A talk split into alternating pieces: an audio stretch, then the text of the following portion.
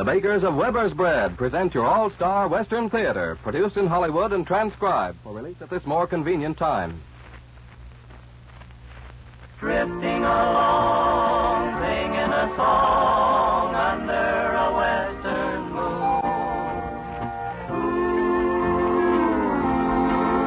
From Hollywood comes your all star Western Theater, starring America's great Western singers, Foy Willing and the Riders of the Purple Sage, bringing you the music, the stories, and the spirit of the great open spaces. Today, our special guest is one of America's great singers of folk songs, Eddy Arnold. And now, the Riders of the Purple Sage. Listen to a song of the wind. Listen to a song of the rain. Listen to a song of the sagebrush calling to me again. Me and the pony are free. Singing a song of the sage. We never care where we be. We never work for a wage. We live a life of leisure here on the desert drive. We never search for a treasure. We want nothing gold can buy. We lose the cares of our age. Song of the sage. Singing a song of the sage. Hello, friends. We're mighty glad to have Eddy Arnold back for another appearance on All Star Western Theater, and we know you are too. Now, the boys and I have a song you've asked us to sing again and again these past months. And it's one we enjoy singing too, so thanks for asking. Little White House with You Inside.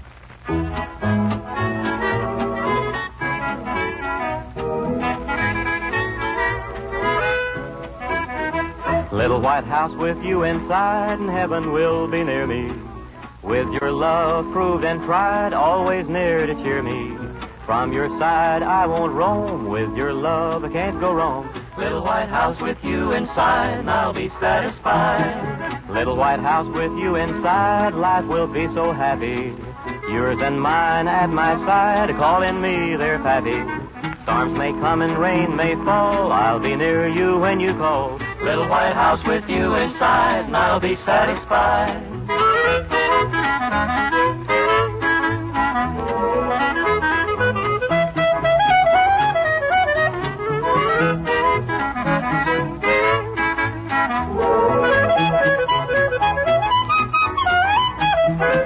Little white house with you inside, and I'll bring home the money. You're the queen and my bride, I'll always call you honey. You love me and I love you, love like ours will be true. Little white house with you inside, I'll be satisfied.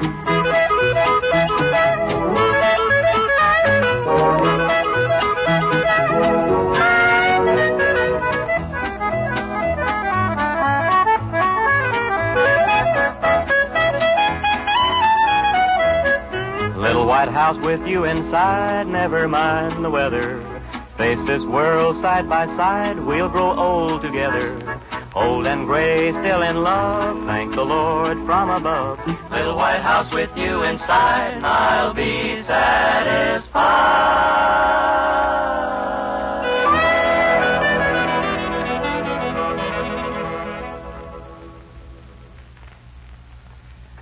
Well, take a little breather, boys, and line up your music for another song while I fill in with a few words about good Weber's bread.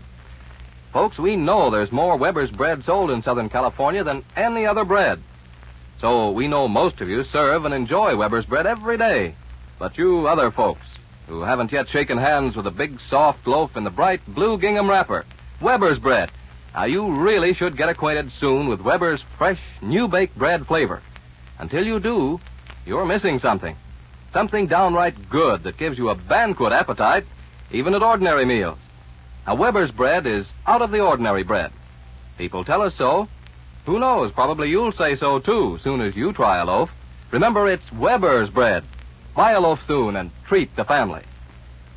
Now let's go back to the All Star Western Theater. Eddy Arnold, come on over here. You've got some songs to sing for us today. And I'd like to say publicly now that one of the reasons you're here for another appearance on All Star Western Theater is because your fans from all over the country have asked to hear you again. Well, thanks, Foy. That's awfully nice to hear. Those letters are about the surest way to tell whether or not a man is a success. And believe me, Eddy, you are.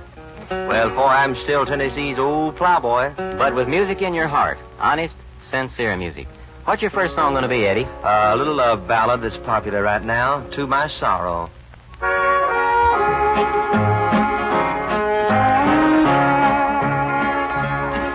My sorrow, I loved you only cause you told me your heart was true.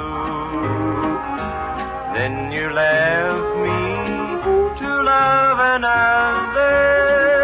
To my sorrow, I trusted you. Only time can heal this longing in my heart, dear. And somebody else may help me to forget.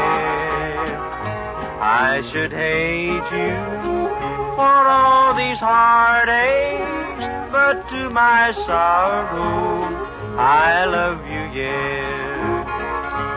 To my sorrow, you made a vow, dear, and you promised to never go. Now your promise and vows are broken. Why I love you, I'll never know. Maybe someday when your hair has turned to silver, you'll be sorry that you said we had to part. Though I'm smiling, inside I'm crying. Cause to my sorrow, you're in my heart. Well, it's time now for Foy Willing and the Riders of the Purple Sage to tell us another of their adventures in the West. This week they've called their story Buried Treasure. In the 1870s, when Silver Kings were taking great quantities of precious metal from the earth, Eureka was a thriving little settlement. But now, it's merely a ghost town. Few silent, weather-beaten buildings that stand alone in the desert. A scant handful of people. Men who, for one reason or another, want to get away from the sight of other men. Misfits, criminals, hermits. The riders of the Purple Sage headed for Eureka one morning, and more than mere curiosity drove them along the trail. They too felt they must get away from other men, and they had a very definite reason for thinking so. Well, I say we ought to tie him up to one of them old lampposts when we get him to Eureka, Foy, and leave him there to starve. I'm inclined to agree with you, Al. If we weren't so chicken-hearted, we'd really make him suffer like he's made other people suffer. Who's this you guys are talking about? We're talking about you, Johnny. You and that saxophone. Oh, now, boy. Trying to learn to play that thing has got us run out of three counties already this week, and the ghost town is about our last refuge. Well, if your billy goat vibrato disturbs somebody out here, then we're going to have to do something about you. Come on, let's hightail it. There's a sandstorm going to hit, and we want to get to a cabin before it does.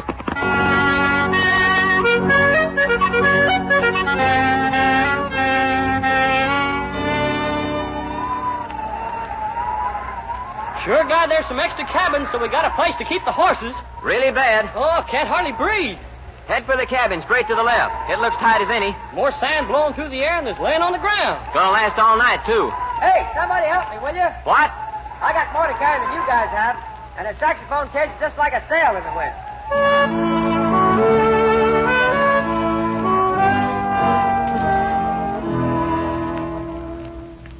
You guys are just jealous, that's all. Uh, sure glad the storm died down this morning, ain't you, Foy? I'll be in the cowboy band and you won't. Yeah, Al, it was a doozy, all right. I might even be asked to play a solo. Somebody at the door. Clear out here. That brass moose caller Johnny's has disturbed somebody clear out here. I'll see who it is. You better be thinking up an excuse, Johnny. Howdy. Mister, if you heard some wailing. You're Foy Willing, ain't you? Yeah, but I wasn't playing that I sax- seen your horses. I recognized them. I wonder if you could tell me what I ought to do. Somebody killed Joe. What's that? I don't think it was me. I don't remember killing him, but then sometimes I can't remember all the things I do. Al, Johnny, come here. Come on, Johnny. This is your party. What's the trouble? This man, uh, what'd you say your name was? Ben. Just Ben. He tells me a fella's been murdered. Oh, no, you don't. This is a frame-up. My plane ain't that bad. Hold it, Johnny. Just a minute, Ben. Let's close the door. Well, I, I, I went to Mr. Whitehead's cabin about sunup as soon as the storm started to die down. I told him about Joe, but Mr. Whitehead didn't seem to care. He says, why didn't I bury Joe? 'Cause Joe's only a hermit. Nobody'd care if he was dead. But I didn't want to do that, especially not after Joe being killed in my cabin. Ben, maybe you better sit down. I don't think I killed him. Let's start at the beginning. Suppose you tell us step by step what happened. Well, now, I went off to get some supplies. I remember that much. And a big storm come up. I had a hard time getting home. I think I came straight to my own cabin. I don't believe I stopped in to see Joe. It was still blowing when I got home. I lighted the lamp and stood there a minute catching my breath. Then I saw Joe lying on the floor. He was dead. In your cabin. I thought I ought to tell somebody, but the storm got worse, so I had to wait. It was blowing a little when I went to see Mr. Whitehead. That was about sunup. Al, Johnny, I don't like the looks of this. We better go over to Ben's cabin and see what it's all about.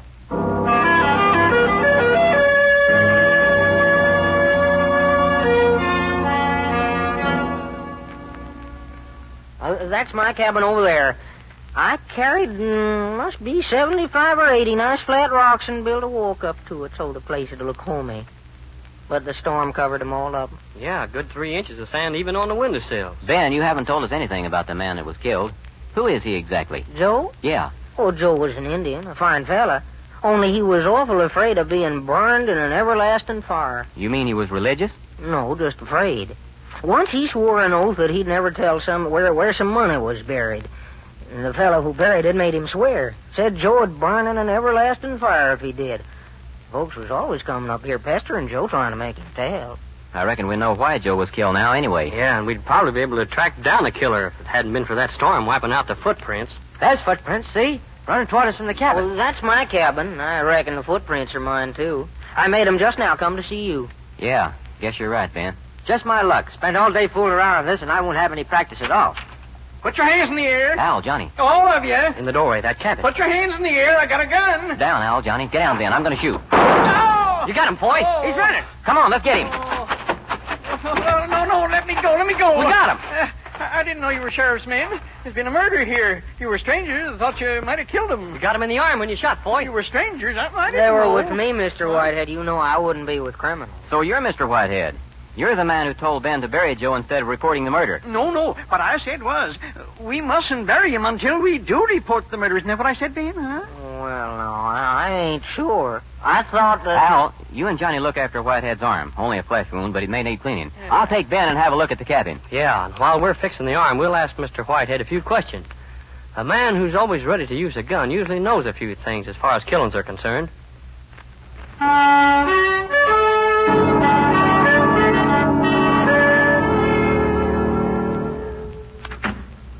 There he is. That's Joe, lying there on the floor, face Face down. down. I I don't think I killed him, but but sometimes I don't remember everything I do. Um, my mind isn't clear all the time. He could have been shot after he got here, all right, Ben. Yeah, I know. I, I, if if I could remember whether I stopped at Joe's for supper last night, lots of times I eat with him. Seems more likely he was shot somewhere else, though, and came in here before he died. There wasn't any struggle in your cab. Wait, there's a gun. What? 45 automatic. Oh, I'll get no, it. no, no, I'll get it. We don't want to spoil any fingerprints. Oh, that must be the gun that killed him. Ben, I'm sorry, but finding this gun here makes things look awful bad for you. I like Joe too. You started to tell us something about people pestering him to give up the buried treasure. Well, yes. When when Joe was young, he worked for a man named Mr. Morley. Mr. Morley was rich, but he didn't like his wife. He was afraid of her. So one night, he and Joe took all the money. They buried it. He made Joe swear never to tell what they'd done with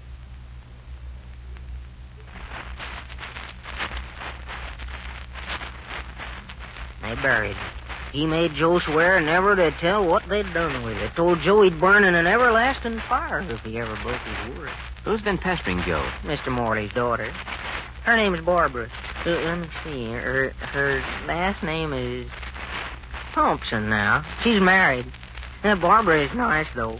Sometimes she gets excited, but mostly she brings Joe things to eat when she comes to try and make him tell. Who else knows about the buried treasure? I do, but I never bother Joe 'cause money won't do me much good. That Barbara's husband knows about it too, and Mr. Whitehead. Whitehead, eh? Oh, he's been wanting to make a deal with Joe.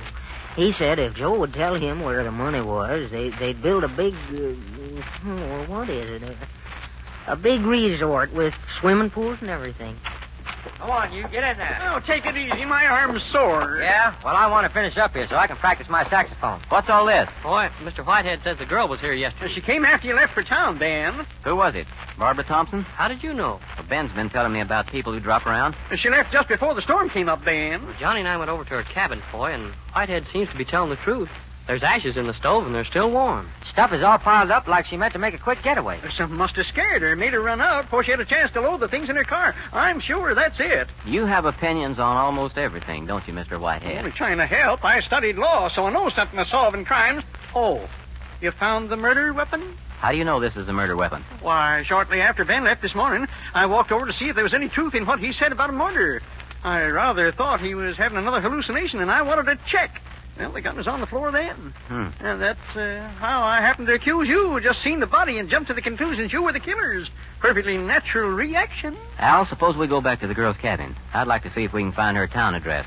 We already got her address, boy. Uh, Johnny found it when we were going through her stuff. She lived just this side of town. Good. We'll have to ride in and report the murder anyhow, so we'll stop and see her on the way. Well, what about these two? Mr. Whitehead, you'll want a doctor to have a look at your arm, and I'm sure Ben wouldn't care to stay out here alone under the circumstances. So we'll take both of you along.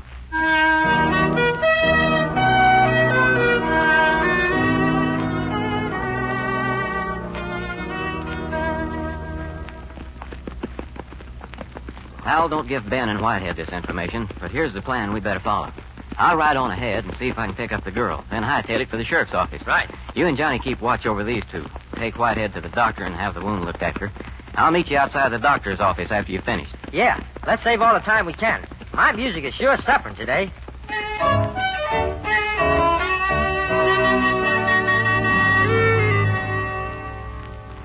Where's Ben and Whitehead, Al? Uh, up in the doctor's office. I thought there'd be less chance of them getting away if I had Johnny guard him there and I stayed at the door here. I find out anything about the gal? Just enough to throw suspicion on her. She moved last night. Moved? Yeah, I had a row with her husband. He left first, and a few minutes later she walked out. Well, that does look suspicious. How about the sheriff? He's out working on another case. His office has sent for him. Al, I think the best thing we can do is to uh, go back to the ghost town and wait there. It's just possible the girl might come back to get her things. Kind of a long shot, though, ain't it? Maybe, but it'll be easier to keep watch over Ben and Whitehead out there. Oh, one thing more. I found Whitehead's uh, picture in the files at the sheriff's office. He served a couple of terms in prison. No wonder the guy claims to know how crimes are solved. Boy, we better get out there. Maybe we can have this all wrapped up by the time the sheriff arrives.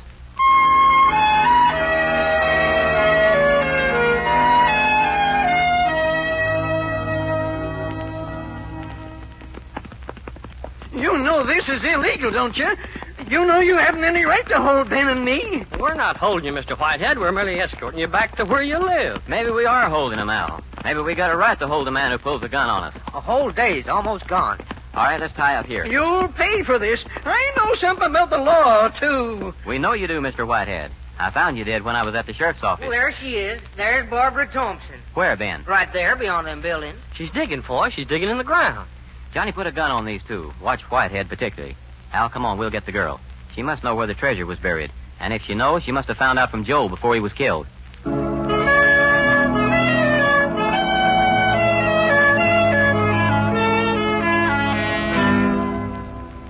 What do you want with me? You can't Drop those tools and come on. You haven't any right to tell Drop me. Drop the tools and come on. We represent the sheriff's office. Oh, There was a murder here last night, and you visited the man who was murdered shortly before the killing took place. I didn't do it. I didn't kill him. But you don't deny you were here. You don't deny you came, hoping to get him to tell where the money's buried.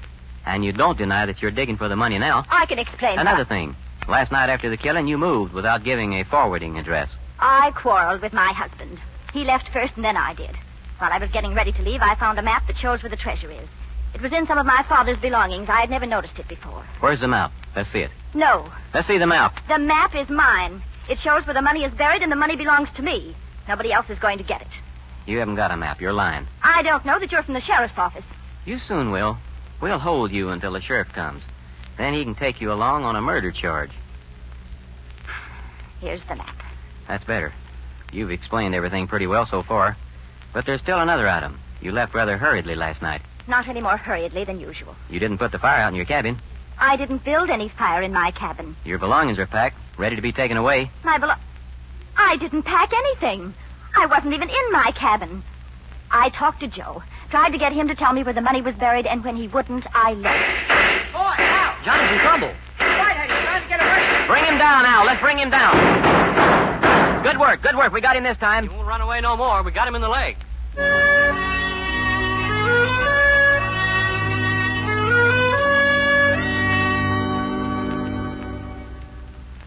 All right, Barbara, you and Ben can go as far as we're concerned. But you better let us know where you can be reached. The sheriff may want to talk with you. Oh, thank you. Thank you for it. I'm so glad you've decided I'm not a murderer. What about me? What are you going to do about me? We're holding you on a charge of murder, Mr. Whitehead. Well, you can't prove I killed anybody. You've already confessed. When you came into the cabin this morning, you identified the automatic I was holding as the murder weapon. But I explained. Your explanation was your confession. You said you went into Ben's cabin earlier while Ben was away looking for us. You said you saw the gun lying beside the body then. But you weren't there then, Mr. Whitehead. You couldn't have been there this morning, or we'd have seen your footprints leading to the door. But my footprints? The only footprints were Ben's, and they led away from the cabin. What really happened was that you shot Joe during the storm. After he had staggered into Ben's cabin, you followed, threw the gun in on the floor beside him, so Ben would be blamed for the killing. All that happened during the storm, and the storm covered your footprints. You killed Joe. Well, thank goodness that's settled. Now maybe I can go back and do some practice. Oh, hadn't you ought to wait until after the sheriff takes Mr. Whitehead away, Johnny? Don't you think hanging is enough punishment for Mr. Whitehead? He hadn't ought to be tortured, too.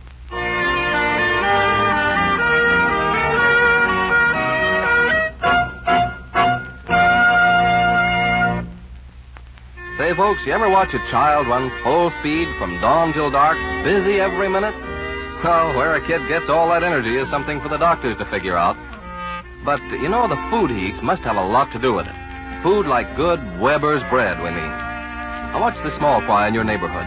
See how eagerly they go for bread after school. Soft, fresh Weber's bread with butter or jam. Mmm, and why not? Bread provides energy, and that fresh baked flavor of Weber's bread seems to be just what the doctor ordered. Remember these things about good Weber's bread. It's good for you. It provides energy. The good taste suits children, or anybody else for that matter. And remember, too, that Weber's bread comes to you in the bright blue gingham wrapper. Buy a loaf soon, won't you? Now back to the All Star Western Theater.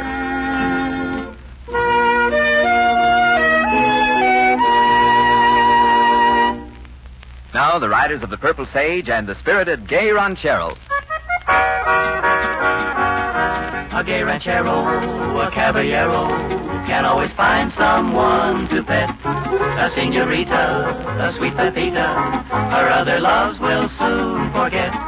If he's insistent and she's not distant, the senorita will confess. This gay ranchero, this caballero, he'd only ask and she'll say yes. Soon there'll be a fiesta with a blushing bride and a gay ranchero standing by her side. If they find the promise that they have in store, they'll be counting little chicos by the score. Back on his rancho, we now find Pancho with his Pepita by his side. She thinks he's handsome, worth any ransom. To him she's still a blushing bride. Our gay ranchero, our caballero, still tells the world of how they met. This gay ranchero, this caballero, says he has nothing to regret. Now to end the story that I once was told, here's a little secret that I must unfold. For they found the promise that they had in store. Now they're really counting chicos by the score. Gay ranchero, caballero, says that he has nothing to regret. Now, a song that carries with it the real spirit and traditions of the West. Eddy Arnold joins the riders of the Purple Sage, and we hear, I'll hold you in my heart until I can hold you in my arms.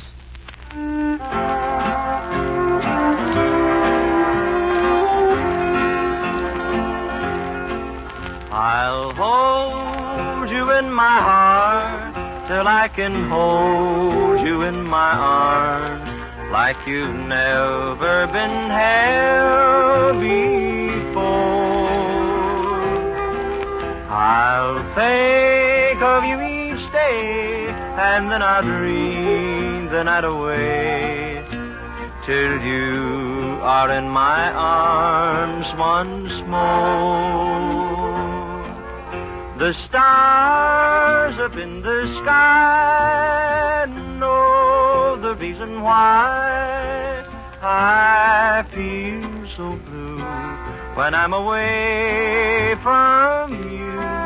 I'll hold you in my heart till I can hold you in my arms. So, darling, please wait for me. I'll hold you in my heart till I can hold you in my arms like you've never been held before. I'll think of you each day and then I'll dream the night away till you are in my arms once more. The stars up in the sky know the reason why I feel so blue when I'm away from you. I'll hold you in my heart till I can hold you in my arms. So, darling, please wait for me. Well, that's about it for this time, friends. Eddy Arnold, thanks for coming over again. And thanks to Ralston Purina Company for their permission. The actors who helped us tell our story today were Janet Logan, Tom Holland, and Norman Field. This is Foy Willing speaking for Al Sloey, Scotty Harrell, and Johnny Paul, the riders of the Purple Sage, saying so long and good luck to all of you. Drifting along, singing a song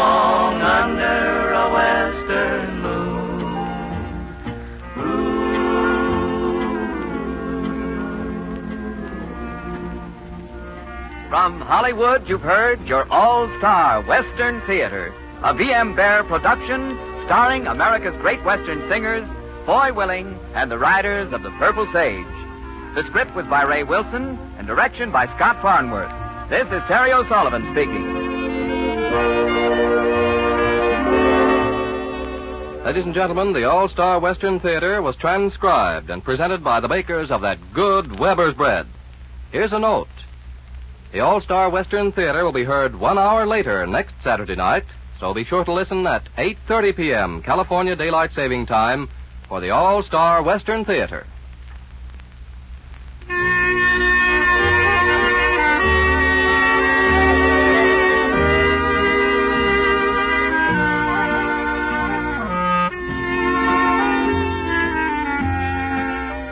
This is the Mutual Don Lee Broadcasting System. KHJ, the Don Lee Station, Los Angeles.